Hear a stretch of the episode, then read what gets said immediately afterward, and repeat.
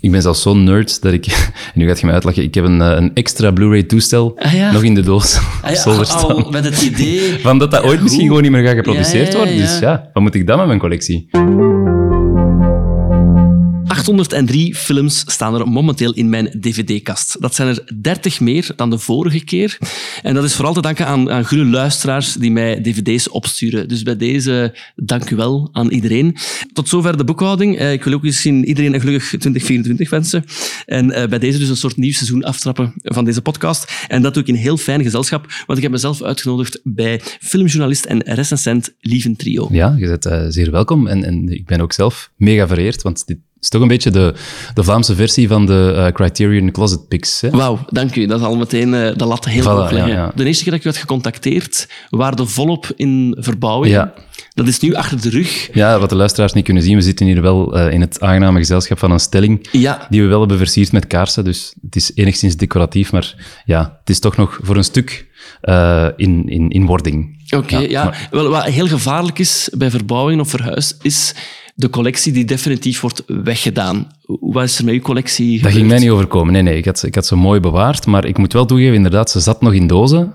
Totdat jij mij hebt gecontacteerd en dan heb ik ze... Ja, ik had ze er al voor een stuk uitgehaald, maar nu heb ik ze er helemaal uitgehaald. En nu staat ze weer eh, te pronken in mijn bureau. Ik heb daar net een kijkje mogen nemen. Ja. Ik was geschrokken van de recentere titels, gelijk Barbie en Oppenheimer. Ja. Die zitten niet meer in de budgetbakken, nog niet. Nee. Maar ze liggen wel al in uw kast. Sommige eh, koop ik, andere eh, ja, krijg ik opgestuurd, wat wel aangenaam is natuurlijk. Ja. Maar ja, ik, natuurlijk als ik hem niet goed vind, dan, dan hoeft dat ook niet, dus dan, dan krijg ik ze ook niet.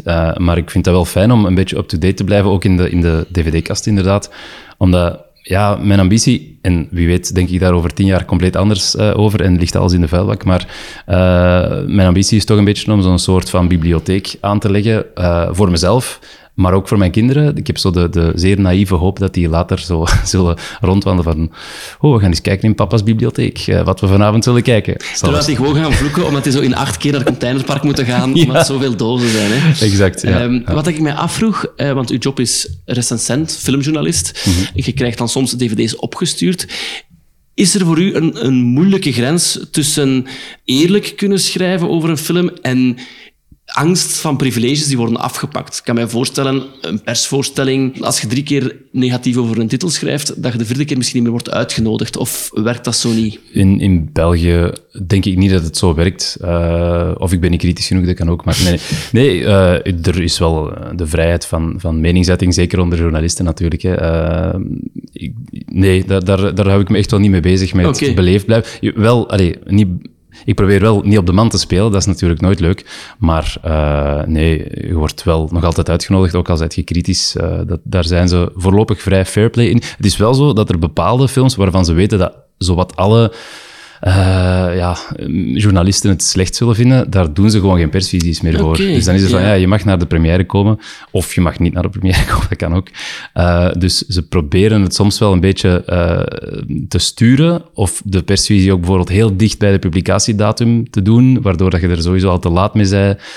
Eh, ja, dus ze proberen soms wel een beetje de kantjes eraf te rijden, maar over het algemeen wordt het nog wel fair eh, gespeeld. Oké, Ja. Nog een andere eh, vraag is dat kwaadtongen die durven vaak te beweren dat recensenten gefrustreerde makers die het nooit zelf hebben kunnen maken. Eerlijk, nee. Mijn idee aan de basis was echt wel van ik wil filmjournalist worden. Ja. Is, heel lang geleden wou ik sportjournalist worden, maar daar ben ik gelukkig van teruggekomen. En ik heb dan eerst taal en letterkunde gestudeerd, Frans en Spaans, literatuur en zo. Maar dan ben ik toch op het einde, dacht ik van ik wil toch echt nog iets met film gaan doen. En ik heb nooit eh, leren ja, regisseren of zo, maar ik ben wel naar de ULB gegaan in Brussel, waar ik scenario schrijven en filmgeschiedenis heb gedaan. Dus dat is dan mijn, mijn film, eh, ja, bagage, laten we zeggen. Daar heb ik heel veel geleerd wel. Ehm, en dus in die zin heb ik wel ook zelf eh, films leren maken, of toch schrijven. Hè. Dat, Ja. dat waren, zeker het laatste jaar, dat was echt specifiek een eh, scenario-opleiding. Hè. Ik, mijn, mijn thesis was een langspeelfilm scenario schrijven, wat dat totaal absurd is natuurlijk voor een jong studentje. Eh, ik denk ook dat aan de filmschool dat je niet met een langspeelfilm afstudeert, maar met een Nee. kortfilm, wat dat iets logischer en haalbaarder is. Maar goed, we moesten hem al niet verfilmen. Hè. We moesten hem gewoon schrijven. Dus ik, ik heb nooit eh, de, de ambitie gehad van ik wil nu filmmaker worden. Maar ik sluit niet uit dat ik misschien ooit wel een, een, een scenario zal schrijven Ja. of zo. Maar ik weet wel uit ervaring dat dat iets is waar je tijd voor nodig hebt. En als er nu één ding is dat ik niet heb, dan is het tijd over. Maar dan kan, ik kan het wel verstaan dat het inderdaad niet... Het, allee, ik denk dat bij sommigen wel de beginambities en dat dan het omslaat in... in eh, eh, ik zal dat dan doen. Eh, maar andersom denk ik dat ook wel kan, dat je filmjournalist wil worden, maar dan door zoveel dingen te zien en misschien soms te denken Ja. van, ik denk dat het beter Ik denk kan. dat het eerder vaak zo gaat. Ja, ja. Want ik denk dat er meer voorbeelden zijn van filmrecensenten die dan eigenlijk eh, filmmaker zijn geworden dan omgekeerd. Ik, ik kan me eigenlijk niet echt een voorbeeld bedenken van zo iemand die dan zo'n gefaalde filmmaker is, zo gezegd. Ik denk ook dat het, de stelling is op niets gebaseerd. Het is eerder gewoon... Maar het is wel een grappig cliché. We krijgen een slechte recensie binnen en dan het enige wat je doet als verdediger is van ja, maar ja, die heeft ooit een keer eh, gesolliciteerd hier en niet aangenomen, dus Dat biedt wel wat troost aan, hè, die gedachte. Ja, Ja, ja, dat ik is snap gewoon snap de- het. Je mocht dat denken de van mij. Het is niet waar, maar je mocht het wel denken. Ik denk het niet alleen over u, hè. ik denk het voor de hele sector. Maar het is al tweemaal ontkracht, want uw collega Robin Broos Ja, ehm, zei eigenlijk hetzelfde. Dus jullie, jullie, jullie antwoord is een sluitend Dat pact. is, dat is Ehm, afgesproken. Ja, ja. ja, dus- We zijn eigenlijk allemaal gefaalde filmmakers, maar wij hebben afgesproken om dat nooit te zeggen. Ja, maar toch ben ik heel blij dat ik hier aan uw tafel mag zitten. Ik ga misschien het concept nog eens uitleggen. Eh stel dat er nieuwe luisteraars zijn of eh, de mensen die, die het gewoon al vergeten zijn. Ik koop nog altijd dvd's, ondertussen krijg ik er ook veel. Eh, en omdat ik weet dat dat een beetje irrationeel gedrag is, of dat er ook wat meer verzamelwoede aan hangt dan logica, probeer ik er iets nuttig aan te koppelen en vraag ik dus aan filmliefhebbers eh, drie titels te kiezen uit mijn kast. Ik heb u ook met een Excel doorgestuurd. Ehm, dus ik vroeg me af, was, was het een moeilijke keuze voor u? Ja en nee. Als in, ik had echt wel een, een zeer lange shortlist gemaakt. Ja. Heel veel dingen die ik had willen kiezen. Maar dan, als ik dan echt dacht van, ja, films die mij echt persoonlijk iets zeggen of waar ik, waar ik echt iets mee heb, dan kon ik wel vrij snel tot die, die drie komen. Ja, allee, maar er is een heel reeks films, films die ik niet heb eh, gekozen, die ik ook echt graag had eh, Ja. gekozen. Amores Perros bijvoorbeeld.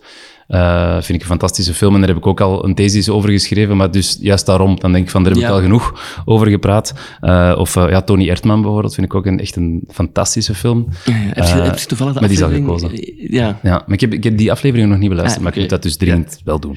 Ja. Ik weet het niet. Misschien dat je me sympathieker vindt zonder die aflevering te beluisteren. Ik was niet zo wild van de film. Ah, ja. Niet in de cinema en in het herbekijken Ah, ja.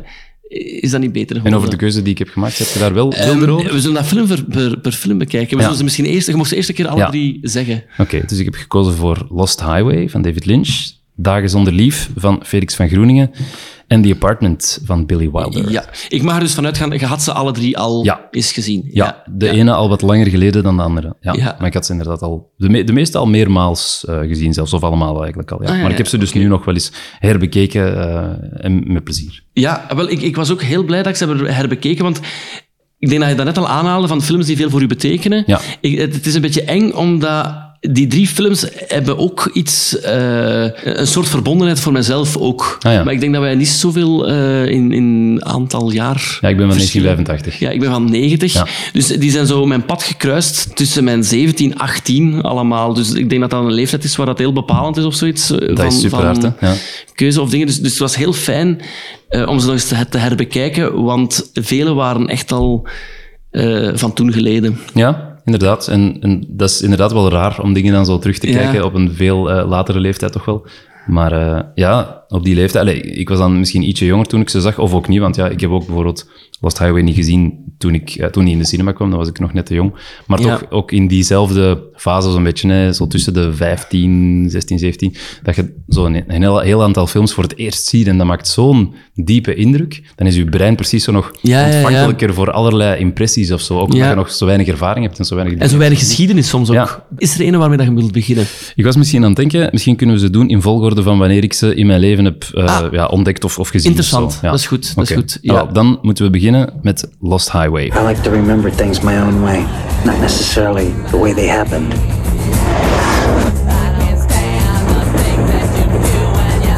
Someone broke in and taped us while we slept. Is that you? Or both of them you? We have to get out of here. Why didn't you tell me anything? It's been a pleasure talking to you. Het is een film van David Lynch uit 1997 met een speeltijd van 2 uur en 5 minuten. In de hoofdrollen Bill Pullman, Patricia Arquette en Balthazar Getty. En ik ga voor de volledigheid misschien Robert Blake er ook nog Zeker, Eh, ja, bij zeggen. daar valt ook wel iets over te zeggen. De achterkant van de hoes omschrijft de film als volgt. De gedachte dat zijn vrouw Renee, een rol van Patricia Arquette, een affaire heeft, is voor jazzmuzikant Fred Madison, uh, dat is een rol van Bill Pullman, ondraaglijk. Als Renee blijkt te zijn vermoord, wordt Fred als vanzelfsprekend van de moord verdacht. Tegelijkertijd wordt de jonge monteur Pete Dayton, dat is Balthazar Getty, in de val gelokt van de verleidelijke Alice Wakefield, een dubbelrol van Patricia Arquette, die haar misdadig vriendje ontrouw is. Het probleem is soms dat de klemtonen echt moeilijk zijn als er zo tussen haakjes Ja, ja, ja, staat. Maar dus de zin is, eh, Pete Dayton wordt in de val gelokt door de verleidelijke Alice, die haar misdadig vriendje ontrouw is. Is de gelijkenis tussen de twee vrouwen toevallig? En wat is de ware identiteit van Fred en Pete? Dromen, werkelijkheid en science fiction lijken met elkaar verweven in een film waar niets zeker is. Behalve het feit dat niets zeker is. Ja, mooi. Die, die copywriter heeft zich uitgeleefd. ja, heb je ooit gecopyright voor hoesjes? Nee, nee, nee. Er wordt wel eens gevraagd van, kan je een quote geven eh, Ah, ja. voor, voor, de, ja, voor de dvd of voor de affiche of zo. Eh, ja, dus, dan, ja, dus dan hebben ze ons wel nodig. Ja, en is het dan de morgen dat eh, kopt, of is het echt lievend Hangt er van af. Soms is dat met mijn naam en medium, soms alleen het medium. Oké, ja. oké. Het is bij mij een van mijn eerdere dvd's, dat kan je zien door de Diraco-label. Ah ja. Ehm, toen dat rolletje op was van het Diraco-label, is er nooit een ander rolletje ingeraakt. En wie heeft dat erop geplakt? Dan jijzelf? Ikzelf, ja. Ja. Ja, Dat Om- was echt uit het idee dat ik dan films ook wil aan vrienden tonen, van Ja, die ja, willen ja, ja. zien, maar ze kwamen te weinig. Je mag dat gewoon niet doen. Nee, eh, nee, nee. Nee. Hallo. Dat is aan mijn vrouw. Nee, nee, nee, je mocht eh, eh, zeker storen. Allee, niet te hard storen in geluid, maar... Ja, ja, het blijft uw huis, hè. Dus, ehm, ja. Ja, de poes komt ook meedoen. Kijkt je vaak alleen eigenlijk? Of nee, is uw partner ook vaak... Ehm, ik kijk eh, soms samen, bijvoorbeeld, maar nu ja, gisteren, ik wou dan Lost Highway Ja. zien, maar ik, ze wou eigenlijk graag meekijken, mijn vrouw, maar ehm, het was eigenlijk al te laat en dat duurt inderdaad Ja. twee uur en een kwart. Dus zei ze van ja, op een andere keer dan toch. Ja, En werkgerelateerd? Want ik kan me voorstellen dat je soms de film als screener al, al thuis krijgt. Kijkt je die dan helemaal alleen? Of is het net interessant als journalist om een, ehm, ja, Een soort om van, ja. toeschouwer nog mee te hebben? Goh, dat kan interessant zijn, maar eh, meestal, ja, in de praktijk is het gewoon tijdens de werkuren dat ik kijk, dus dan is dat meestal wel op mezelf. En, ja, Is dat mijn broek aan? Vaak in een trainingsbroek. Ah ja, wel met een broek aan, maar het is meestal wel een trainingsbroek. oké. Maar, maar ja, ik bedoel, je moet ook een beetje proberen om je eigen mening te beschermen, want ja, anders begint je zo andermans mening onbewust over te nemen of zo. Ja, dat is waar. En vaak ga ik dan bijvoorbeeld, als ik een film fantastisch vond, dan ga ik die nog eens bekijken met haar of zo in de cinema. En dan vind ik het ook wel interessant om soms te horen van, goh, ja, ik vond er niet zoveel aan. Of omgekeerd van, ja, inderdaad, film van het jaar. Of... Ja, ja, ja. Eh, nu terug naar Lost Highway. Ja. Waarom heb je deze gekozen? Dus ik heb die, zoals we net zeiden, gezien toen ik, ja, ik moet een jaar of 15, 16 geweest zijn, denk ik, eh, uit de dvd of de videotheek eh, op dvd gaan huren. Samen met mijn beste maat. En dat is echt zo een film, ja, als je die voor de eerste keer ziet, dat is een wauw-ervaring. hè. Allee, Of een, of een what the fuck-ervaring. Ik weet niet of we dat, of dat we dat toen al zeiden, maar in ieder geval, dat is wel echt, dat herinnert je voor altijd. Ja. En dat is wel, dat heeft, een, een, dat heeft zo'n soort deurtje geopend in mijn hoofd van, oké, dit kan film ook wel zijn. Want tot dan toe heb je vooral de Steven Spielbergs gezien, hè, de, de, de, de goede, goede en minder goede soms ook eh, films die je hebt gezien als tiener. Maar als je dan ineens in aanraking komt met David Lynch, dat is wel een shock. Ja. En gelukkig voor mij een goede shock. Voor mij was dat echt wauw. Ik snapte er denk ik niks van, maar het was, Was wel... uw eerste lynch? Ja, ik denk... Oké. Ja, of Ik heb weet ik nu het eerst meer. Mulholland Drive gezien? Ik weet niet meer Ik juist. weet want het ook niet meer of dat Mulholland Drive was en daarna Lost Highway of... an- Ja, dat is 2001 en deze is 1997. Maar ik heb sowieso niet deze op 12 jaar gezien. Nee. Dus het zou best kunnen dat ik misschien eerst Mulholland Drive had gezien en dan ben ik terug gaan kijken ben. naar Lost Highway. Dat zou kunnen. Ik denk bij mezelf ook. En ik, ik heb wel dezelfde ervaring als 15, 16-jarige met mijn beste kameraad. Daarnaar kijken en zo het spooky vinden en eng. Ik vermoed dat het, het, het, eh, het, eh, naakt dat erin zit ook wel mee te maken Ja, voor zo'n eh puber vol testosteron zal dat misschien ook wel Ja. helpen, ja. En ik weet nog over, over dan eh, eh, de geschminkte man of de mystery Dat man. is, ja. Dat beheerst een, vaak ons leven. Of, of, of zo. Ja, gewoon zo op, op Stel je voor dat hier ineens... De Mystery die Man stond. Ja, dus dat weet ik wel dat we dat lang hebben meegedragen nog. Wij noemden die gewoon het mannetje. Ah ja. Maar die is, dat is echt... allee, ik vind dat, dat is geen horrorfilm, maar dat is wel... Ik vind dit misschien wel de meest creepy film die er is of zo. Mhm. Natuurlijk, als je hem al hebt gezien, dan is dat iets minder, omdat dat, hè, dat, dat is, je kent het al. Maar toch, ik heb hem dan gisteren herbekeken. Ik zat daar met kippenvel weer, Ja. hè, toen die voor het eerst verschenen is. Was het lang geleden dat je hem gezien had? Of eh, tussen Ik denk wel echt dat het 16-jarige? nu toch minstens 10, 12 jaar geleden was. Ja, ik heb Ja. hem zeker nog wel herbekeken, sindsdien, maar, maar het, is wel, het was lang geleden. Ja. Ja. Zullen we afspreken dat we het mannetje, gewoon het mannetje dan... We gaan het mannetje gewoon op mannen. Misschien moeten we hem ook eens beschrijven, want als je Ik vond weet- eigenlijk, eh, ik keek er gisteren naar en ik dacht, eh, Alex Calier is een beetje naar het mannetje toegegaan. Zo. Als, Schmink Alex Ja. Calier wit en... En, en een beetje bruine lippenstift of zo. En, en vooral, die knippert niet, hè. Nee, Dat is er zo eng aan. de eerste keer dat je hem ziet, was schrikken, nog altijd. Maar ik was nu ook wel een beetje geschrokken van de techniciteit dat dat gedateerd was. Niet dat dat mij eruit halen, maar ik dacht wel van, amai, nu doorprik ik wel hoe dat ze het gedaan hebben. Heb je dan over die scène dat eh, Patricia Arquette in bed ligt en dat, eh Dat even zijn gezicht is, zijn gezicht erop ziet? en dan maar weer weg. dan denk ik wel, doet David Lynch zoiets niet expres? Omdat natuurlijk, oké, die tijd stond de techniek minder ver, maar toch, als je ook naar het nieuwe seizoen van Twin Peaks kijkt, die Ja. effecten zijn soms ook wel expres, zo wat je ziet van dat Ja, het niet ja, echt ja. is, om zo de bevreemding nog wat groter te maken, denk ah, ik. wel, ik weet het eigenlijk niet. Maar ik, dat is een ander punt. Misschien maar van de hak op de tak. Ik vind bij David Lynch nog altijd sommige dingen snap ik niet volledig van. Ja.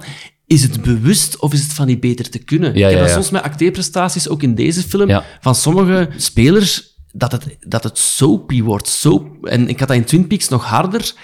En soms is de grens mij niet duidelijk of dat, dat een bewuste regieaanwijzing is, of een beetje een slordigheid of een luiheid. Dat is waar. Ik denk, ik was er niet bij natuurlijk, maar ik denk dat het meestal wel expres is. Mhm. Maar het, het is natuurlijk zo, het is allemaal zo mysterieus dat het ook wel gemakkelijk is voor hem om zich daarachter te verschuilen. Ja, ja. Ik want- had het ook een beetje met de muziek. Ik ga nu ineens misschien wat de, de negatieve puntjes Ja, aanhalen. Dat ook eigenlijk wat bij elkaar gesmeten lijkt. Ik vind zo de, de enge soundscapes dat erin zitten, werken nog altijd. Maar dan zo ineens komt Rammstein ertussen. Ja, ja, ja, was ik vergeten. Dat haalde mij er ook deze keer echt uit. Ja. Maar is dat misschien ook omdat Ramstein sindsdien, sindsdien gewoon veel bekender is geworden? En dat je direct denkt van, oh, Ramstein. Terwijl als je dat Zou voor het kunnen. eerst hoort en je hebt nog nooit Ramstein gehoord, dan denk, dan denk je wel van, what the fuck is deze Mhm. diepe, Duitse, bizarre stem die hier ineens tussen komt? Ja. Maar ik denk dat je dat net ook al zei, kippenvel. Ik, ik heb ook wel gisteren weer kippenvel gehad. En de scène blijft nog altijd de eerste ontmoeting, of de eerste keer dat het mannetje praat en met de telefoon. Dat is echt... Kunt je zo in de uitzending iets laten horen? Is dat mogelijk? Ja, zeker. Dan moeten we misschien nu even luisteren naar dat fragment. Oké. Wij moeten die pauze niet echt doen, hè. Ik plak het er gewoon tussen, hè. ik dacht, ik help u. maar- Ja, ja. We've met before, haven't we? I don't think so. Where was it you think we met? At your house, don't you remember? No, no, I don't. Are you sure? Of course. As a matter of fact, I'm there right now. What do you mean you're where right now? At your house.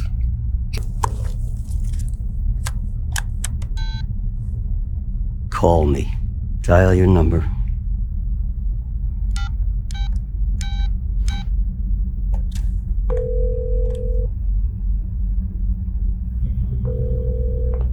I told you I was here. Voilà, we hebben ze opnieuw eh, ertussen gemonteerd. Ehm, nee, maar dat is echt wel spooky. Ik vraag me nu af of dat het in audio alleen even eng is. Dat is een goede vraag. Want Ja. eh, het Maar- knipperen dat je daarnet zei, maakt het super Ja, bevreemdend. dat is waar. Niet en, knipperen. En ook als je de context niet hebt, want ze zijn eigenlijk op een feestje en er is eh, geroezemoes, muziek, bla, bla, bla, en dan ziet hij dat mannetje en dan haalt hij al het geluid weg en dan kom- komt hij in een soort van ja, heel lage drone, beetje zoals de trein die hier nu net eh, komt voorbijgereden. Perfecte Voilà. symbiose. ja. Dus ja, dat, dat doet die film ook supergoed, werken met geluid. Maar inderdaad, ik weet niet hoe het spooky eh, klinkt nu. Ik weet, maar ik kan daar ook nog spooky geluiden onder zetten. Hè. Dus, dus dat, dat kan. Ik vind de film ook heel hypnotiserend. Ja, dat is waar, inderdaad. Ik moet wel zeggen, dus inderdaad, hè, het zijn eigenlijk twee verhalen. De, de synopsis gaf het zo'n beetje weg. Hè. Dus, nee, er zijn twee mannen waar het over gaat.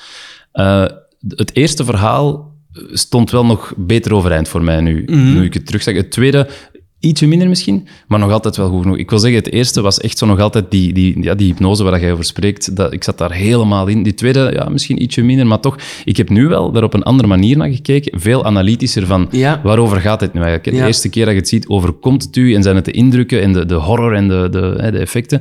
Maar nu eh, was ik meer bezig met wat wil hij nu eigenlijk vertellen. En eigenlijk, want er wordt vaak gezegd over Lynch van ja, je moet het niet proberen te begrijpen, maar eigenlijk is het best wel helder. Enfin, ik weet niet hoe dat jij erover denkt. Heb jij er een, een theorie over van wat hij nu eigenlijk wil zeggen? Of is dat spoiler? Nee, ik ben nieuwsgierig naar uw uitleg. Want ik denk, ik heb wel een soort klep afgesloten over David Lynch, omdat dat was ook heel populair vroeger al op, op fora's, van ik weet hoe het in elkaar zit en Ah, ja, al die theorieën. En ergens heb ik het gevoel bij die film van, het is, het is een soort eh nachtmerrie-droomervaring en het plot ligt er wel, maar het maakt volgens mij de man zelf niet zo hard uit Hmm. wat het plot is of, of de puzzelstukjes. Ik weet niet wat ze er liggen, je moet gewoon op je laten afkomen Ja, of ja, zo. ja. En, en Dat is zeker inderdaad... de- ik, ik zal zeker niet zeggen dat elk puzzelstukje, eh, dat ik dat kan leggen van, oké, dit betekent dit en zo. Zeker niet. Maar ik denk wel, allee, het verhaal lijkt me op zich wel vrij helder. Hè. Die man heeft zijn vrouw vermoord. En hij gaat daarna in een soort van dissociatieve staat van ontkenning, van dat hij eh, ja, dat, dat niet aan kan of zo. Dat besef van, ik ben een gruwelijke vrouwenmoordenaar. Ehm, en die, want op, er worden eigenlijk videotapes op zijn deur, eh, aan zijn deur gelegd, die hij dan bekijkt. En dan is iemand hem, of dan komt er iemand met een camera zijn huis binnen. En hij zegt er op een bepaald moment iets van: Ik hou niet van, ik hou niet van videocamera's. eh, ik, ik herinner mij liever de dingen zoals ik ze mij herinner. En ja, dat is, dat is een vrij duidelijke aanwijzing van: ja, hij maakt zichzelf een, een, Ja, ja, een ja, idee van hoe het allemaal gebeurd is. En hij is geen killer. En die videocassettes drukken hem met de neus op de feiten van: Jij hebt dat gedaan. Dan wordt hij opgesloten. En ja, dat moet ik misschien daarna niet meer verder vertellen. Maar jawel, jawel, ja, ik denk het. ja, eh, Mensen, mensen moeten Ja. Mhm. maar gewoon eh, nu stoppen of zo dan, en dan de film gaan kijken en dan terug inschakelen. Nee, maar en dan daarna, dan ineens is, wordt, zit er iemand anders in die cel en wordt hij vrijgelaten, want ja, dat is niet de, dat is niet de moordenaar meer.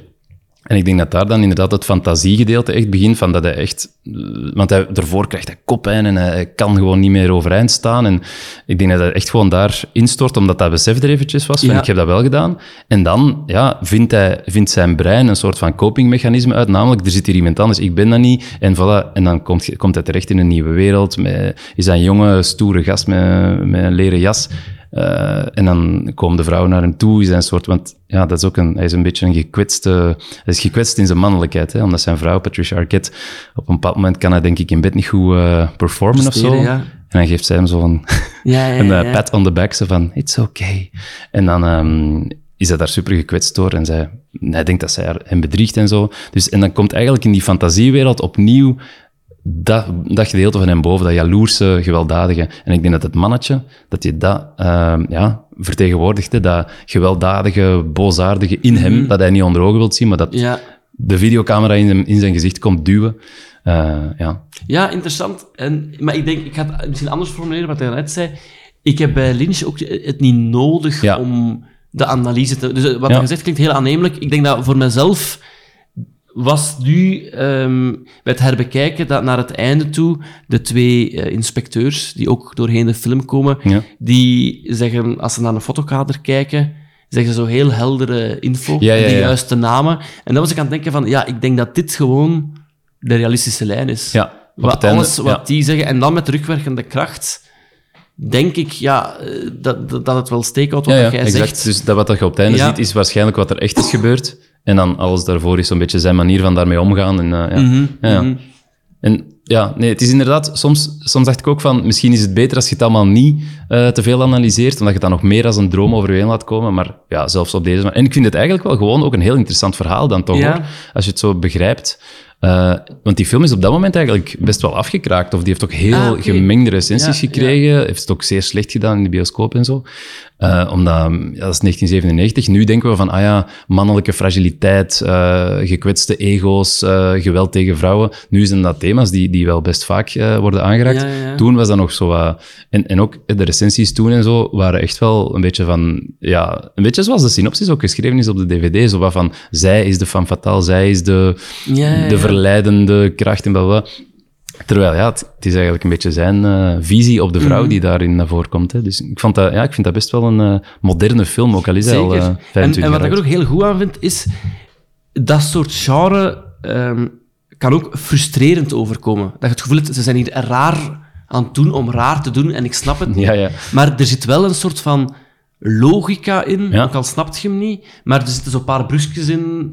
Dat is misschien ook op zich makkelijk bevonden, maar zo de jazzmuziek die in een garage speelt, Ja, ja, als we al bij het tweede hoofdpersonage zitten. En zo zitten er een paar crossovers in van die twee verhaallijnen die wel clever zijn. Of het voelt wel niet random aan. Nee, inderdaad. Ik dacht nu zelfs van, amai, dat is eigenlijk bijna te obvious. Ja, Want hij zit op een bepaald moment zo op zijn bed, in zijn kamer van zijn huis en in het tweede deel, en dan kijkt hij zo rond zich en dan wordt dan ook zo half zot en dan ziet hem zo een lamp boven zich, die eigenlijk gewoon dezelfde lamp is als in zijn cel. Juist. Dus eh, om maar te zeggen, als je het inderdaad zo begint te analyseren, is het best wel helder. Ja, ja. Wat aan mij nu opviel, eh, die eh, Robert Loggia, die zo ja, Dick Laurent speelt, die vond ik hilarisch eigenlijk. Ja, ja, ja. lijkt, ja. Ook, lijkt ook heel hard op DDT. Ja. mij ineens op. Ja, ja, dat is waar. Ja, maar er is zo'n scène waarin dat hij, ehm, er komt iemand eh, in de auto, ze zit in de auto en er komt iemand achter zijn bumper kleven en hij wordt daar super agressief van. Hij laat die even passeren en hij race daarachter en hij ramt die eigenlijk zo half in een ravijn en hij sleurt die uit zijn auto, bedreigt die gewoon met de dood. Met dan het argument van, weet je wel wat uw remafstand is als je 50 per uur rijdt? Je had zo tegen mij kunnen botsen als je... Terwijl hij heeft hem net zelf... enfin, ja, ja. ja, en dat vind ik ook heerlijk aan, aan Lynch, dat daar af en toe van die absurde, komische details eh, Ja. in zitten, hoe zwaar het ook allemaal is. En het lijkt random, maar uiteindelijk zet je dat personage heel goed als agressieve zot, Ja. wat dan in de, in de rest van de film Voilà. voor een constante dreiging zorgt. Als er, ik denk dat het dan eigenlijk alleen nog maar vraagt, gaat het goed met u? Ja. Maar je voelt Ja, voilà. meteen in die ondertoon van, ja, nee. Ja, en dit is misschien echt wel heel niche maar weet hoe die gecast is? Nee. Die, had, eh, die wou blijkbaar voor Blue Velvet, eh, dat is al, ik denk, tien jaar daarvoor, wou Ja. die casting doen voor de rol van Dennis Hopper.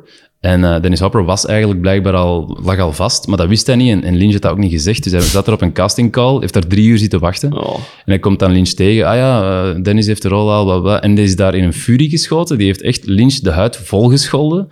En eh, ja, dan zou je denken, oké, die gaan nooit meer samenwerken. Maar toen, tien jaar later, als hij deze film maakt, denkt hij, hm, ik heb een agressieve zot nodig. En dan heeft hij Robert Loggia gebeld met de vraag van, zeg, zou jij eh, die kunnen komen spelen? En voilà, zo geschieden. We gingen het in volgorde doen van eh, Ja. films die in uw leven zijn gekomen. Ja, ik denk dat de volgende dan The Apartment is. Dan zitten we in de periode dat ik dus aan de ULB aan het studeren was. Ja, dan, dan moet ik een jaar of eh 21, 22 geweest zijn, denk ik. Ehm, zoiets, ja. Ehm, en toen, dus ik, stu- ik studeerde dan scenario eigenlijk. En dit was dan, The Apartment was dan een van de case studies eigenlijk, waar dat wij echt bijna, het hele vak scenario-analyse ging bijna helemaal over The Apartment. Of dat was toch een heel belangrijk is, voorbeeld. dus in mijn leven is het op dezelfde manier Ah, ja. gekruist. Ik had eh, les van Luc Jansen op de filmschool, op het KASK. En dat was ook eh, analyseer Eh, the Apartment. Kijk, dat moet dus onder docenten blijkbaar het beste voorbeeld zijn van een goed scenario. Ingredient number one a very warm, very wonderful story about a boy, a girl, and a very special kind of problem. Did you hear what I said, Miss Kubelik? I absolutely adore you. Shut up and deal. Ingredient number two a brilliant cast Jack Lemon, Shirley MacLaine, Fred McMurray. This is a Fred McMurray you've never seen before. You know, you see a girl a couple of times a week just for laughs, and right away they think you're going to divorce your wife. I ask you, is that is that fair? No, sir, it's very unfair, especially to your wife. Yeah. Ingredient number three Billy Wilder.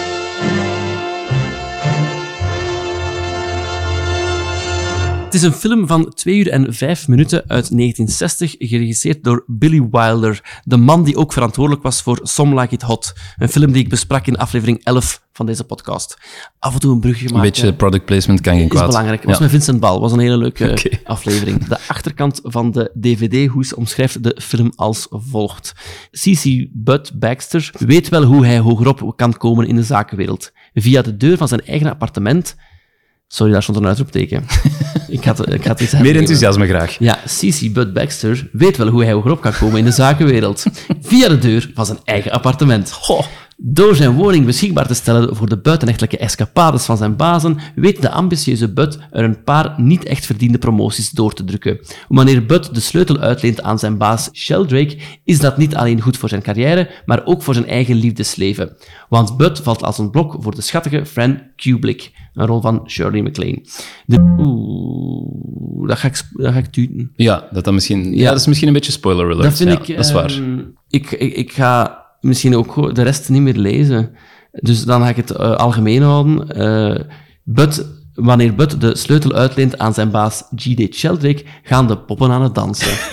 Even zijn eigen... Je moet zelf synopsissen gaan Ah, wel, schrijven voor kijk. dvd-hoesjes, denk ik. Ehm, sorry voor het warrig, ik had het nog niet herlezen. Meestal niet echt hoogstaande proza, hè? Nee, maar ik vind dat er al te veel wordt prijsgegeven, want dat vind ik het goede aan The Apartment, dat de puzzel, hoe dat scenario wordt gelegd en hoe dat Ja. allemaal te weten komt, eh, is heel goed gedaan. Ja, er is één ehm, ja, setup payoff met een gebroken spiegeltje dat fantastisch eh, gedaan is. En je hebt het genoteerd. in Ik uw, heb het eh, genoteerd. ik had twee voorbeelden geschreven Ja. van hoe goed het is. En dat was ehm, de kerstkaart van Sheldrake. Ja, Zeer goed. En het pocketspiegeltje van Voilà. Fran. Ja, dat is eh, show, don't tell. Een Mhm. van die heilige principes van het eh, scenario schrijven. Niet met dialogen alles zitten uitleggen, maar gewoon eh, inderdaad, leg daar een of ander object dat dat kan vertellen, of een, of een beeld, of weet ik veel wat. En dat doet deze film Ja. supergoed. Hè. Alle, bijna alles dat wordt geïnstalleerd, wordt op een bepaald moment weer, afge, weer, weer boven gehaald, op het moment En- dat je het al lang vergeten bent. Net zoals bijvoorbeeld het Ja. beroep van de buurman. Komt Ja. subtiel in het begin ter sprake. En eigenlijk is dat dan nog heel belangrijk. Allee, heel helder Mhm. daar later in de film. Dus ik vind dat echt heel goed. En ik was ook heel blij. Het was ook alweer tien jaar geleden. Nee, het is al... Wat pakt zeven jaar geleden dat ik hem gezien had. Ja. Ik was eigenlijk ook weer al veel vergeten. Tuurlijk, ja. Dus het was fijn om weer dezelfde ontdekkingen eh, te maken. Ja, en, en toch ook wel, dat is een film van 1960, hè? Mhm. dat, is, dat is best wel lang geleden. Dat is 84 jaar geleden. Oh nee, sorry, maar mijn eh, wiskunde. Oké, dus dat is best Ik kan dat eruit knippen. Ja, als je mij eh, niet voor de wiskunde oen die ik ben wilt uh, verslijten, dan... Uh, dat is dus een film van 1960 en die is ja, 64 jaar oud. Dat is, dat is, dat is gepensioneerd. Allee, ik bedoel, Ja, ja. En die, ja, die. Ga je heel kwaad zijn als ik het er toch in laat? nee, natuurlijk niet. Mensen weten dat ik een Ja. wiskunde oen ben. Het mag geweten zijn. Het is laat. Het is een van de latere laat, opnames, inderdaad. dus het is u volledig teruggeven. We zijn nogthans theetjes aan het drinken, geen, uh, geen bier Nee, of zo. Dus, nee. ja. ik, heb er, ik heb er wel nootjes gezet, maar we kunnen die niet eten, want dan kraken we... Ah, wel, ja, dat is eh, niet slim, hè? Ik ga straks proberen een Ja. strategische noot eh, te eten.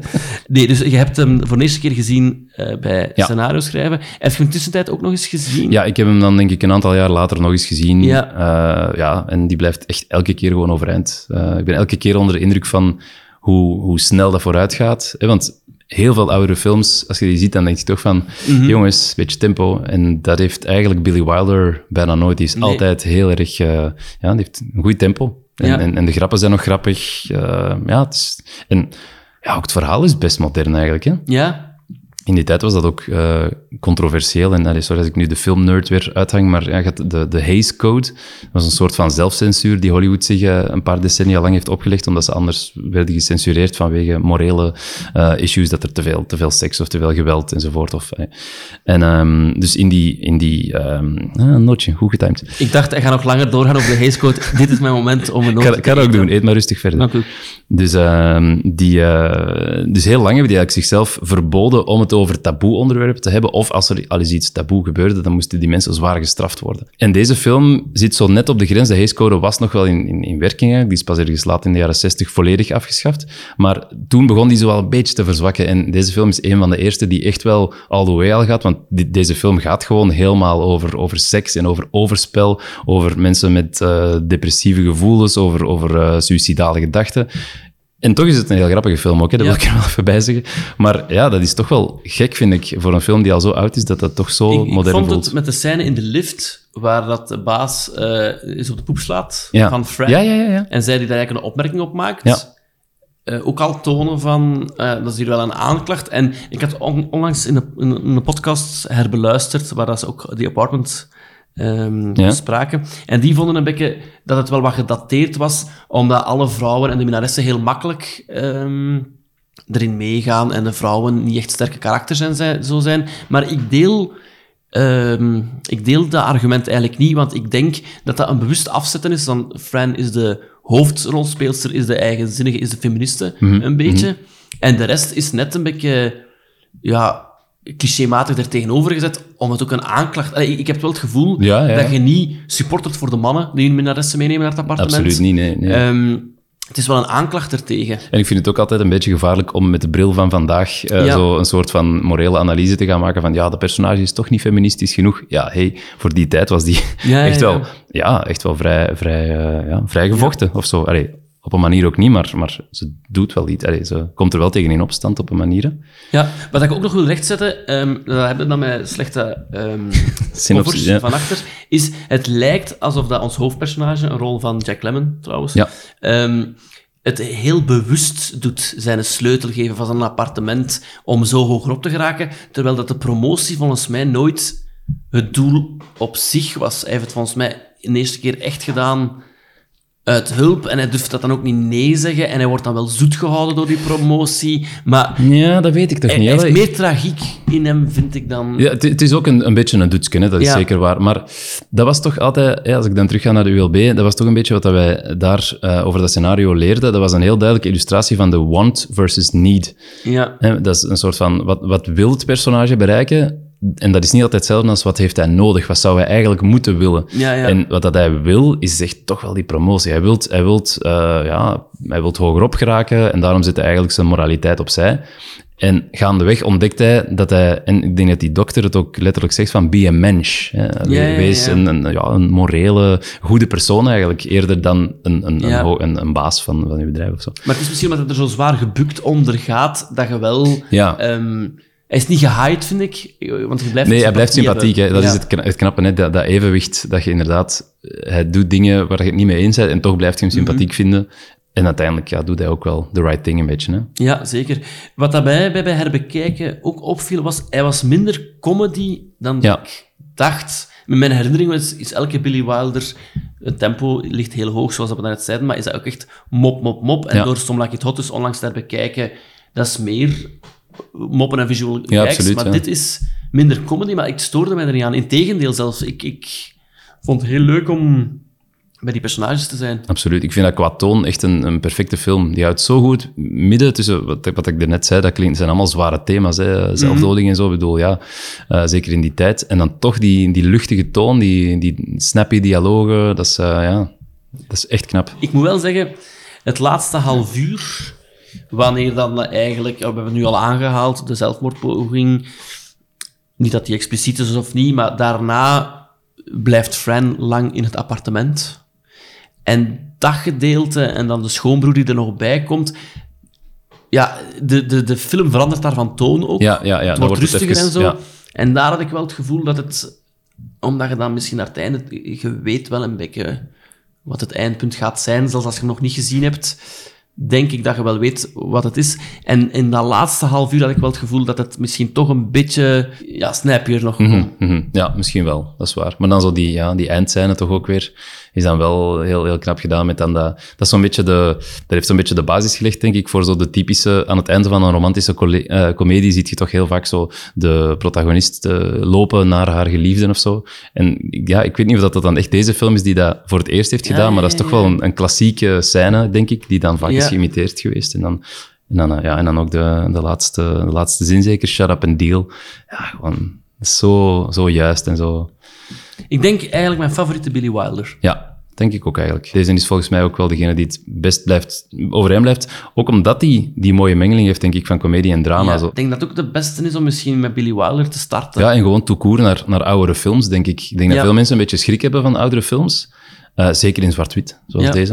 Het is een van de laatste films die zo wat standaard in zwart-wit... eh, ik denk dat het een van de laatste Best Picture winnaars in zwart-wit is. Behalve dan zo Schindler's List en The hij Artist. en heeft zo, maar- inderdaad vijf Oscars gewonnen en hij was er voor tien genomineerd, Ja, ja. denk ik. Dus eh, we hebben het niet zomaar verzonnen dat het een goede film is. Nee, was er nog iets in uw notities over die apartment? Ik vind het een beetje loft af van la lettre. Ik vraag me af Ja. of eh, Bart de Pauw en eh, Erik van Looy goed hebben gekeken naar die apartment. Ik had, dat is ook omdat ik recentelijk Wolf of Wall Street had herbekeken, Ja. was in, in het begin ergens van die shots, deed mij ook aan Wolf of Wall Street denken, zo het kantoor. Ja, maar dat kantoor is fantastisch, hè? Maar ik weet dat niet goed. Was dat nu gewoon eigen, dat soort kantoors in de 50s? Was dat dat? Of heeft Billy Wilder het hier een beetje bigger than life gemaakt? En is dat een beetje de filmtaal? Ja. Ik, denk, ik denk het wel, inderdaad, dat hij dat een beetje bigger than life heeft gemaakt. Omdat ehm, ik had gelezen dat hij voor die scène in dat kantoor, dat hij dus eigenlijk de, de bureaus heel dicht bij elkaar heeft gezet en naar achter toe kleiner heeft, ook echt kleiner heeft gemaakt. zalig. Dus fysiek kleinere bureaus, Ja. zodat dat perspectief dieper lijkt. En dus de, de mensen die van achter zitten te werken, dat zijn kinderen. Ja, Ah, om, om het dus ja, veraf, Ja. meer veraf te laten lijken. Dus Ja. ik denk wel dat hij die, ja, dat gegeven van die enorme kantoorruimte, dat hij dat misschien wel heeft gecreëerd. Ja. Ik denk niet dat je hem op de streamer vindt. Dat denk ik ook niet. nee. Lost Highway is op Prime te vinden. Ah ja, oké. Die heb ik... eh Allee, nu, hè. Ik weet niet Ja, wel, maar, dat dit wordt beluisterd. allee, dat is waarom dat wij, denk ik, ik zal voor mezelf spreken, waarom dat ik eh, dvd's en blu-rays eh, verzamel. Omdat als ik die wil zien, dan wil ik niet eerst moeten zien van oké, op welke streamingdienst moet ik nu een abonnement nemen. Als hij er al ergens op staat, dan wil ik die gewoon uit mijn kast kunnen pakken. Eh, want alle drie de films zitten waarschijnlijk ook wel in uw kast.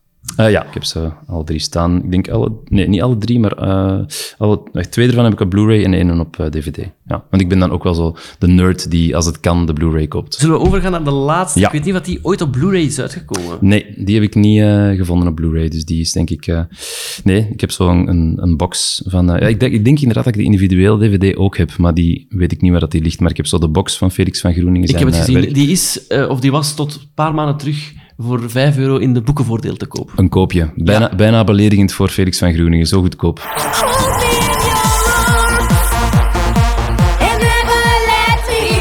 Jij zou beter eens sorry zeggen. Sorry? Niet tegen mij, tegen Kurt. Heb je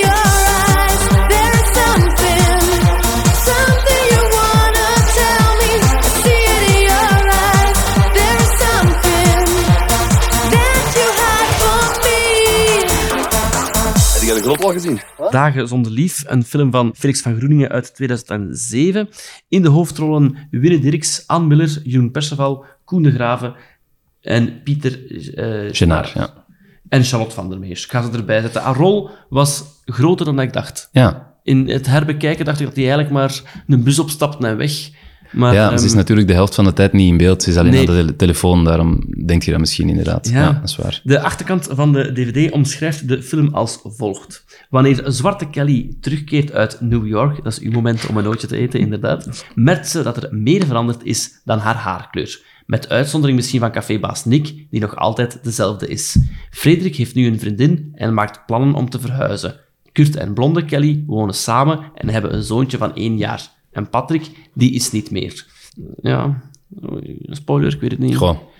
Ja, dat hoeft er inderdaad niet per se bij. Herenigd met de oude vriendenbende beseft Zwarte Kelly dat het leven tijdens haar afwezigheid gewoon doorging en dat het nooit meer wordt zoals vroeger. De film is uit 2007. Is het een dat je in de cinema hebt gezien? Ik heb erover zitten nadenken. Ik weet het niet meer precies, maar ik denk het wel. Want Ja. De, ja, ik meen mij te herinneren dat ik toen de, de recensies eh, van die film had gelezen. En eh, ik had Steven Sky volgens mij ook al gezien. Oké. En dan ben ik deze ja, in de cinema gezien, denk ik. Ja, Ja, en hoe was die ervaring? Nog- ja ook in- intens, ja. Ehm, dat is zo meer een film waar ik op, op emotioneel niveau wel eh, mee heb geconnect. En ook, daar kunnen we het misschien zoiets nog over hebben, maar wat dat, wat dat mij ook gewoon wel heel hard eh, indruk op mij maakte, was echt het, het visuele of het... Allee, de, de esthetiek van die film, de, de gedurfde regiekeuzes, montagekeuzes, dat was wel echt iets dat nog maar zelden gezien was in de, in de Ja. Vlaamse film. En op die manier was dat wel heel mooi om te zien, van oké, dit kan ook bij ons. Ehm, en het is ja, niet per se deze film alleen, maar dat tijdperk, 2007, dat is wel de start van... eh, ja, ik denk dat Fien Trog toen een tijdje geleden haar eerste film had gemaakt. Ehm Koen Mortier had Ex-Drummer, dat was 2008, denk ik. Linkeroever is volgens mij ook 2007. Ja, eh, Anyway, The Windblows was dan een paar jaar eerder. Dus er was wel zo... Dat was een tijd dat er echt iets bewoog, begon te bewegen in de Vlaamse cinema. Niet dat er ervoor geen goede films gemaakt zijn, hè, maar toen voelde je wel echt zo een frisse wind. En ehm, ja, dat is ook gebleken dat die mannen dat wel hebben waargemaakt. Zo'n Felix van Groeningen, ja, kijk waar hij nu staat. Ja, ik deel het gevoel, want eh, 2007 is zo het jaar dat ik... ehm, ik denk dat ik al... Ik denk dat ik rond mijn 14, 15 de droom had om iets te doen met film. Ah, ja. En dan is het zoeken naar ja, welke school. En ik, dit was een heel fris geluid of zo. En dat heeft mij wel doen beslissen van... Ik ga naar het KASK, waar dat Felix van Groeningen ook is afgestudeerd. Ah. Daar moet ik precies wel zijn, want daar is het aan het gebeuren. En dat was door deze film echt dat, wel. is, dat is mede door deze film. Ja. Dat is echt wel een mijlpaal in je leven dan voor een stuk. Eh, eigenlijk wel. Terwijl dat ik hem ook maar één of twee keer toen gezien heb. En het, is, het was nu ook weer van 2007 geleden. Ja. Dat ik hem nog eens eh, opnieuw had bekeken. Ja. En op welke Ehm, leeftijd had je die gezien? Ja, dat gaat eh 17 zijn. Ja.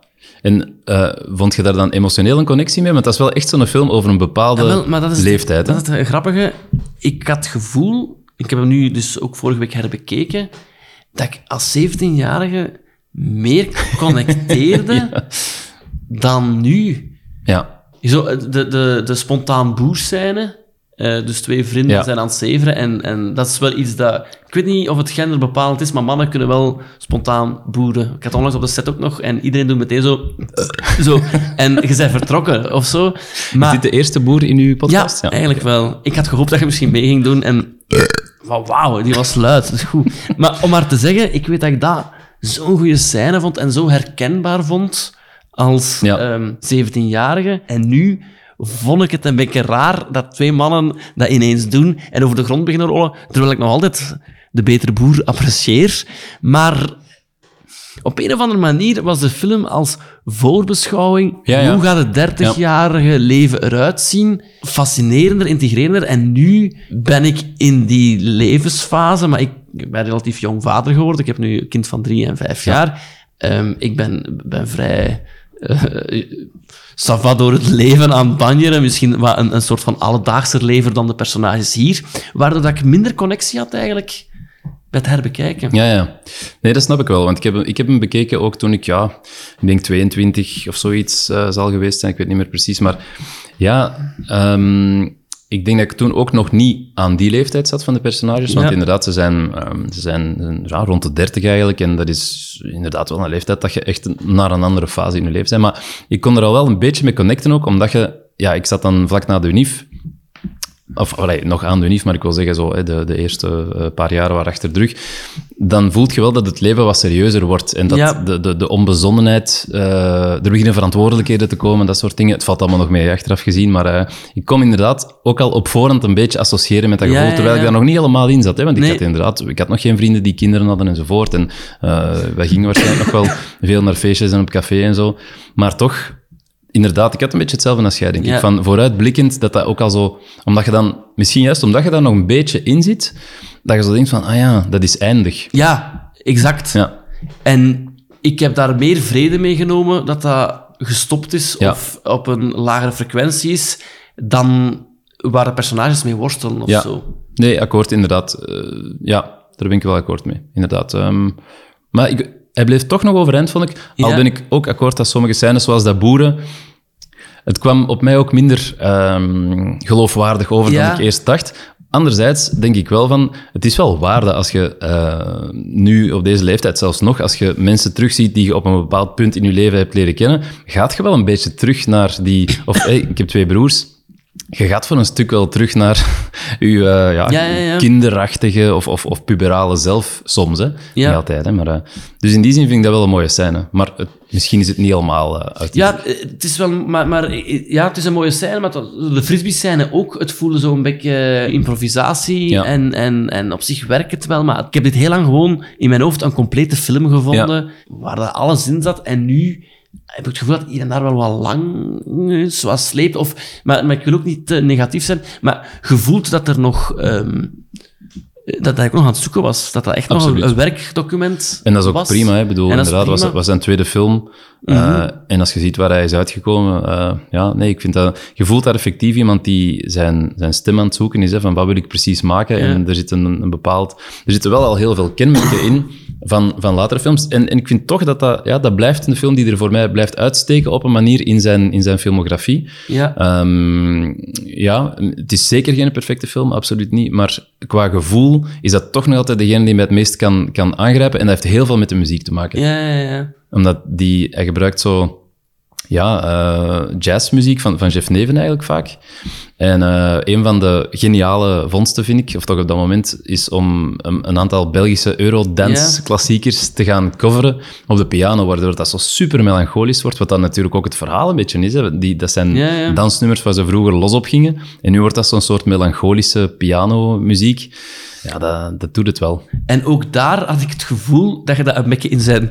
Dat, dat klinkt stom, maar je moet dat ook wel in zijn historische context plaatsen. Ja. Want toen werd er echt neergekeken Ja, op dat soort exact. muziek of zo. En nu heeft eigenlijk eh, dat nummer bij heel veel mensen dat gevoel overgepakt. Maar dat was eigenlijk ook voor de eerste keer ja. dat er met van die Eurodance iets werd gedaan en een breekbare scène mee werd gedaan en, Ja. en werd uitgepuurd. Terwijl het dan nu algemeen wordt Dus gedaan. dat, of nu, zo. nu de Zillion en Dardenne en zo gaat, waarin dat, al, waarin dat die tragiek ook van die, van die nummers al een beetje wordt, Ja. eh, allee, ook wordt ingezet, inderdaad. Dus dat is zeker niet meer eh, nieuw nu. Maar ik weet nog dat dat mij toen echt... eh, dat dat me echt wel pakte. Er is zo'n Ja. scène dat eh, blonde Kelly en zwarte Kelly staan te dansen in het oude café van Nick, waar dat ze vroeger altijd samen eh, gingen dansen.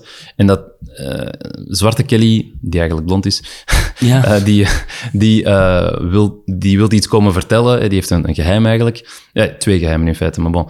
Ehm, en op dat moment staan ze daar te dansen en dan is dus Lasgo met Something aan het spelen. En dan zijn zij en blonde Kelly tegen elkaar die lyrics aan het meeschreeuwen eigenlijk. Zoals het zo vaak gebeurt op feestjes. Hè? Mensen die Ja. gewoon keihard aan het meezingen zijn. Maar je voelt daar dan zo die tragiek onder van de ene. En ze, de, de tekst is zoiets van... There is something, something I wanna, yeah, you wanna tell me wanna of zoiets. I can me, see it in your eyes, there is something. En ja, dat, dat, is, dat is er zo boenk op. Want dat is inderdaad... Zij wil Ja, iets ja. zeggen en ja, dat is heel, heel mooi, vind ik. Vind dat een van de prachtigste scènes in de Vlaamse filmgeschiedenis eigenlijk. Ja, maar ik denk het ook. Bij mij was het nu gewoon, wat ik net al aanhaalde, de ervaring. Alles was in mijn hoofd zo perfect. En ik denk dat ik te hoog had ingezet in de herinnering, waardoor Ja, ja, dat ja. ik zo... Ja, ik had die verrassing niet meer, waardoor het altijd een beetje aanvoelde van, ah, oei, ik, ik dacht dat het allemaal wat Dat is waar. perfecter was of zo. Ja, inderdaad. Want ik denk dat ik dat vroeger wel eens de beste Vlaamse film ooit heb genoemd. En ik denk niet dat ik dat nu nog zou zeggen. Nee. Maar ja, dat is ook niet... Ik denk, ik denk ook, ik heb, ik heb het niet aan hem gevraagd, maar ik denk als je het aan Felix van Groeningen zou vragen, dat hij ook in de lach zou schieten als je dat de beste Vlaamse film ooit zou noemen. Omdat hij denk ik ook heel goed weet dat hij toen nog heel hard aan het zoeken was. En ja, het is ook denk ik een regisseur die altijd blijft zoeken wel. Maar toen ja, was dat echt nog een beetje experimenteren. En, ja. Ik heb, eh, ik heb trouwens op de IMDb eens gecheckt. Er is geen enkele trivia over deze film te vinden. Maar ik heb wel een, een eigen eh, trivia, namelijk ehm, de dansscène, die je daarnet heel goed Ja. hebt omschreven. Ik was daarbij. Och, Ja, ik heb gefigureerd in deze film. Echt waar? Dat was ook een, van- dat was een vakantie en ik kende wel iemand die daar stagiair was. En dus daarmee was, ah, maar ik kom daar af, ze zoeken feestvierders nodig. En het was juist een avond van, van eh, crewfeest. Dus ik heb daar ook eens mijn eerste crewfeest meegemaakt. Ik, ik heb ook het scherm gehaald, dus eh, als hij eh, Jeroen Perceval belt, eh, wie zit daar aan de boom? Amai, ik- je ziet er een beetje pips uit. Ja, ja, dus ik moest zat... Was, was dat acteerwerk? Ja, ja, ja, en dat was het leuke. Ik, eh, ik, ik werd gewoon gevraagd van, jij moet je zat tegen een boom zetten. Je hebt te veel gedronken. Dus Ah, ja. ik zit daar en dan komt Koen de Graven binnen. En ineens neemt hij dat in repetitie mee. Die tikt op mijn voet, die shot zo op mijn voet. En zo, wat is het, maat? Eh, kun je er niet tegen? Te veel. Dus ik moest dan zo wauw, weerwoord geven. Ah, ja. Het zit niet in de mix. Ja. Maar dat was van, wauw. Ik word hier ineens, Ja, eh, ik moet hier wat improviseren en zo. Ah. Ehm, dus vandaar dat de film ook altijd na aan het Dat zal wel, hart ligt. Ehm, Maar dus, dus, maar dus dan weet je eigenlijk hoe er eh, daar geregisseerd wordt ook en zo. Is dat dan inderdaad met wat improvisatie en zo? Wel? Mijn gevoel was wel inderdaad van heel veel runs doen en doen een keer zo en een keer zo en dat gewoon smijten was. ja, Ehm, dat voelt je wel in die film. hè? Ja. En op het crewfeest had ik ook het gevoel dat, ik, dat het jammer was dat ik minderjarig was, want er lagen opties. Ehm, maar waarschijnlijk is dat een perceptie van een 17-jarige. Ehm, het valt me nu wel op, met dat ik een screenshot had genomen, dat de, de Engelse ondertitels eh, meestaan. En dat is Sure, wel... Omdat de DVD-kwaliteit qua audio vond ik moeilijk. Ja, ik, heb, ik heb ze niet aangezet ondertitels, maar ene keer eh, op het einde, bij, als ze, ze gaan naar een meer in Frankrijk op een Ja. bepaald moment, en dan wordt er een mop gemaakt en die heb ik teruggespoeld met Ah, ondertitels, ja, ja, ja. inderdaad. Ja. Eh, nee, dat is waar. Maar omdat ik de film al een paar keer had gezien, heb, ging het wel zonder ondertitels. Maar het is waar, het is zo. Dat is ook wat eh, geïmproviseerd soms, precies. Ik zal die foto misschien wel ergens op een site posten of zo, ter bewijs. Ja, ja, inderdaad, dat je daar echt tegen een boompje zat. Ja, ja. ja, voor de rest heb ik het gevoel dat ik over de- deze film het meeste heb gezegd. Ik heb het gevoel dat we, er, dat we het wel eens zijn. Ja, ja, inderdaad. Allee, ik wil wel zeggen, eh, hij heeft mij toch nog altijd geraakt, hoor. En Ja. ik vind bijvoorbeeld nu... Ik, ik had denk ik ervoor, die, er is zo dat eindshot. eh van ja, je ziet een, een auto waar de hoofdpersonages Ja. in zitten en dan komen er zo brommertjes bij. En ik vond dat nu ineens heel ontroerend. Ja, Omdat zo, ja, ja. je hebt daar zo een scheiding van wegen, ook al heel symbolisch. En dan de, die brommertjes die ook toch weer zo die jeugd eh, symboliseren, terwijl zij dan eigenlijk op dat moment ook een beetje zich lijken neer te leggen bij het feit van oké, de tijd gaat voort en wij zijn stilaan niet meer zo jong. En ja, ik vond dat wel eh, heel schoon, hè? Ja, en eh, misschien één vraag, maar misschien dat ik daar wel ga uitknippen, omdat ik het misschien niet luidop durf te zeggen. Maar wat vond jij van eh, de J- Jeroen Perceval, zijn prestatie? Ah, wel, Jeroen Perceval zijn vertolking in deze film is heel raar. Ja? Ja, dat vind ik echt wel. Ehm, dat is, ik heb dat ook altijd gevonden. Ik, heb dat ook, ik, ja. ik herinner me dat wel, dat ik zo... Er is één moment dat hij echt zo wijst, haha, je bent nu zwart, of nee, haha, je bent nu blond, maar dat echt zo met de vinger wijst, Ja. hè. Er is iets raars aan, ja. Ja. Te- ja, tegelijk, allee, ik kan, ik- past dat ook wel, omdat hij speelt iemand die ja, duidelijk ook wel een losbol was, maar die dan op een bepaald moment met een, eh een chique griet is samengeraakt. Hè. Charlotte van der Meers in de film speelt een beetje een snop Ja. eh, meisje. En hij loopt er dan ook zo met wat, ja, wat hemdjes en zo, die zo niet helemaal bij hem passen. En dat vond ik wel interessant, dat hij zo... Hij spreekt inderdaad zo heel plat en, en, Ja. en, en altijd er zo wat, ja, alsof het hem zo wat zat is of zo. Eh, ja, dat maakte de personage wel interessant. Maar effectief, ik weet niet of het allemaal de bedoeling was, maar ik vond het wel memorabel. Ja, ja, dat is zeker waar. Dat, dat is een mooie omschrijving. en dat zorgt ervoor dat we volledig erdoor zijn eigenlijk Ja, al. inderdaad. Dus, ehm, Ik vond het heel leuk. Ja, ik, ik was er eerlijk zo wat zenuwachtig voor. Eh, ik heb dat ook altijd als ik zo naar de quiz ga, bijvoorbeeld. Ja, ja, Want ik ben dan zo de filmkinder, zo gezegd. Ja, En, ja. Dan moet ik performen. Hè. En als er dan zo een vraag over film is, heb ik altijd schrik dat ik het niet ga weten. Dus ik had nu ook misschien zo wat schrik om... eh, zijn ja. jij goed in filmquizzen? Dat weet ik eigenlijk niet. Ik heb, nee, ah, wel, misschien heb ik dat uit, uit, eh, uit faalangst nog nooit meegedaan. Echt een filmquiz, Ah, hè? Zo'n ja, pure ja. filmquiz. Ik ben niet echt een eh, titels en jaren en eh dingen man. Zo, Allee, zo de feitjes. Ik weet niet, ik heb liever zo het grotere verhaal. Maar kijk, maar ik ben heel blij dat je drie films hebt gekozen. En dan, dan ga ik u laten en dan ga ik afsluiten. Mensen die nu ook geïnteresseerd zijn in wat er allemaal in mijn dvd-kast staat, die kunnen terecht op dvdkast.be. Daar kun je de Excel downloaden, Oh, die ik u heb persoonlijk heb gemaild. Ja, Ehm, die is publiek toegankelijk. die is publiek toegankelijk en ook up-to-date. Oké. Maar kijk, ik ga u laten voor, voor de avond. Het was, Het was ehm, heel gezellig. Heel gezellig. Ehm, en tot de volgende keer. Heel graag. Yes. Meestal blijf ik doorpraten, maar dit was een goed eindpunt.